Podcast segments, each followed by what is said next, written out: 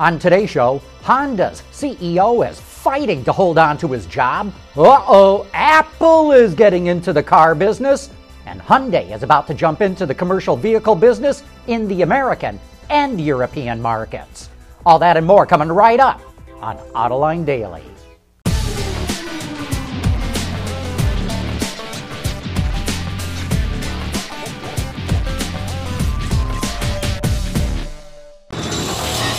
This is Autoline Daily for February 16 of 2015.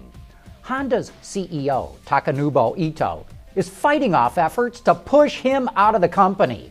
Reuters reports that Honda insiders want him out of there because he's going outside the traditional Keiretsu system of suppliers and is sourcing parts from global suppliers. You know, airbag supplier Takata is one of those traditional Keiretsu suppliers. But in addition to the Takata problems, Honda has faced several other recalls. To placate his critics, Ito is now backing off his sales goal of 6 million vehicles by 2017, enabling engineers to spend more time on development instead of racing to put new products out faster. Silicon Valley is getting more and more interested with the automotive industry now, the Wall Street Journal reports that Apple has hundreds of engineers working on developing an electric MPV, a multi purpose vehicle. That group could grow to 1,000 people, which is more than enough to develop a new car. The journal says the program has been under development for a year, called Project Titan. The journal says Apple has met with Magna Steyr, which has an assembly plant in Austria and currently makes the Mercedes G Class the Mini Paceman and Countryman, and the Peugeot RCZ. Funny, GM's being accused of holding on to too much cash with about $28 billion in the bank. Apple has 178 billion in cash, and that's enough to buy General Motors, Ford, and FCA. Hey, be sure to join us for Autoline After Hours this Thursday night when our guest will be Oliver Schmidt from Volkswagen.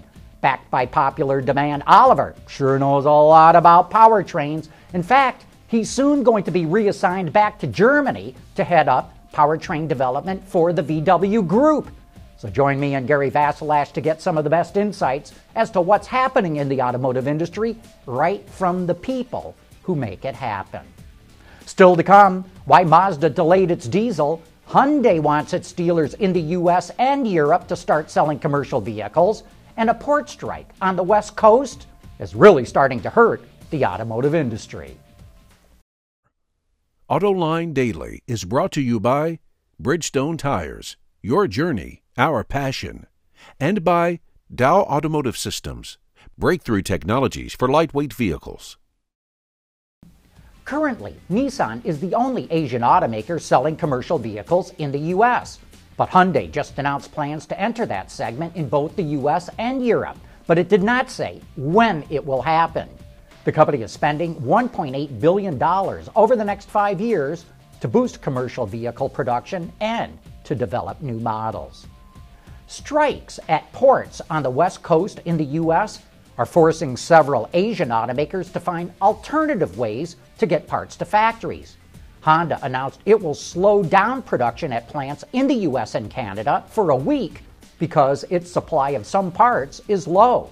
Honda and Subaru are also flying in parts from Japan, which Subaru says is costing an extra $60 million a month. Even Toyota has reduced overtime at plants, but Nissan says the labor dispute has not hurt its North American production. Sounds like Nissan relies on a lot more local content. It was almost exactly one year ago that we reported Mazda was delaying its diesel engine in the US because it lacked the proper zoom zoom. Fast forward to today, and it's still got the same problem. Wards reports the automaker is trying to get it just right. That also includes adding SCR to clean up the emissions in that diesel. The engine also received further delays as Mazda put development of the new MX5 Miata and CX3 over its diesel power plant. You may remember years back that Honda delayed the introduction of its diesel engines to the point the whole program was scrapped. Let's hope Mazda can get it right before it suffers the same fate. Coming up next, Forget about headcount reduction to cut cost. The most profitable car companies in the world also have the most employees.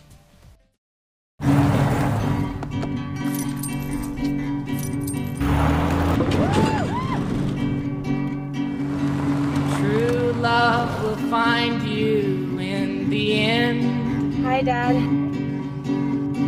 When you're committed to the job, But don't give up and your tires can't be weak in the knees. True love will find you Let 'em go. In end. Durable, dependable Firestone tires. Whatever you drive, drive a Firestone. Car companies are massive job generating machines. That's why so many countries want their own automotive industry. Automakers and suppliers sure put a lot of people to work. So we decided to rank the OEMs by how many people they have on the payroll. We found that some automakers just don't publish that information at all. But by digging through annual reports and company presentations, we came up with this intriguing list. Volkswagen, Toyota, and Daimler top the list, and for a couple of reasons.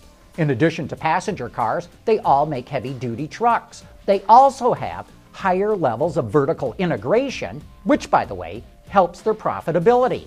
It's also very revealing to learn that FCA now employs more people than General Motors or Ford. And Honda ranks so high because it makes a lot more than cars, including motorcycles, lawnmowers, wave runners, and soon, corporate jets. MBAs who make it into the top corporate ranks are keen to reduce headcount in order to boost profitability. But it's important to note that the top three companies on this list have some of the best profit margins in the business. And that wraps up today's report. Thank you for watching.